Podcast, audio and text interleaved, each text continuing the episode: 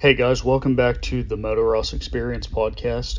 For this experience, I'm going to talk about one of my favorite outdoor style motocross tracks just outside of Austin in Lockhart, Texas, called Spoaks Motocross Park. And I've got a couple videos up on my YouTube about it. And in those, I took my 450 Supercross bike and also my YZ125 that I mentioned in an earlier episode. And this was actually last spring, early summer, and the track was about as good as it's ever been. They do a good job of keeping it watered. Um, I actually was really excited to have my drone out there and find out that it was unrestricted airspace. So I was able to launch and get a perspective of the track that I'm not sure has really been done prior, but I was really excited about the uh, the content. And then it immediately goes into videos of me riding the 125. And so this track is appropriate for all age levels, and the people that run it do a fantastic job. They're extremely friendly. Um, you feel very welcomed at the gate. You sign the paper like everywhere else um, for the waiver, and you can pretty much park wherever you want. Um, as far as spectating goes, it's a pretty good track for those if you come with other people that aren't riding. You can see most of the track from the fence lined area. Um, I don't know that you necessarily have to stay behind it because most of the time there are people out walking around taking pictures um, and then just generally watching their mini riders uh, from the side of the track.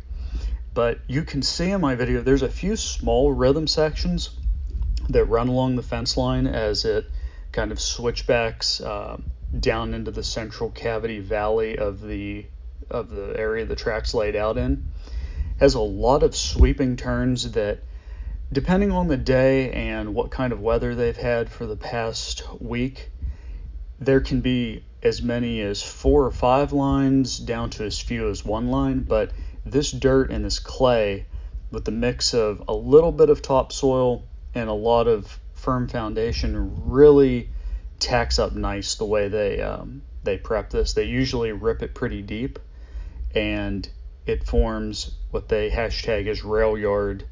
And this track really makes me think of uh, the old Steel City National back in the day, back home in Pennsylvania.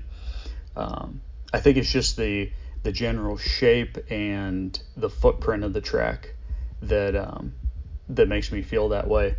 But it's fun, especially on a 125. And Cameron Namila just did a video or an Instagram post the other day talking about how the 125 two stroke is the most fun you'll ever have on a dirt bike.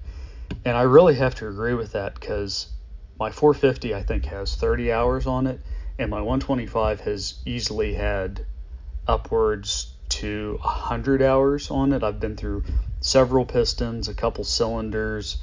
Um, I spent a lot of time on this bike, and it's currently set up for Supercross. I'm getting ready to swap my rear sprocket out to the outdoor sprocket because I don't think I'm going to be riding a whole lot of Supercross in the near future as the season's winding down. There's no Supercross futures, and there's tracks like this out there. So if you're watching the video, you'll notice there's some really big tabletops here. There's also some large doubles coming up out of the valley, kind of jumping not necessarily uphill, but it does have a slight elevation increase. Um, it's just generally this is a great track with some really cool features like the roller section on the far side of the track heading back towards the uh, the entry gate and it's pretty much I'd say three quarters of the way around the track and whether you're on a 125 or a 450 you can really get a nice rhythm of rhythming through these these large rollers. And then, like I said before, the majority of the rest of the track is um, nice big tabletops that you can air out over. and they're not necessarily just tables. They're kind of a hybrid between a double and a tabletop. But if you do happen to short them, it's not going to pitch you over the bars and, and make you land on your head.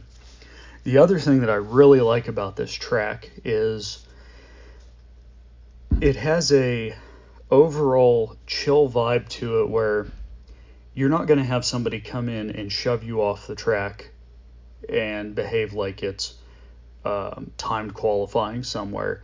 Most everybody is out here to have fun and to get a good practice day in and just enjoy riding their dirt bikes. So that's just my brief five minute uh, reflection on my experience with Spoaks.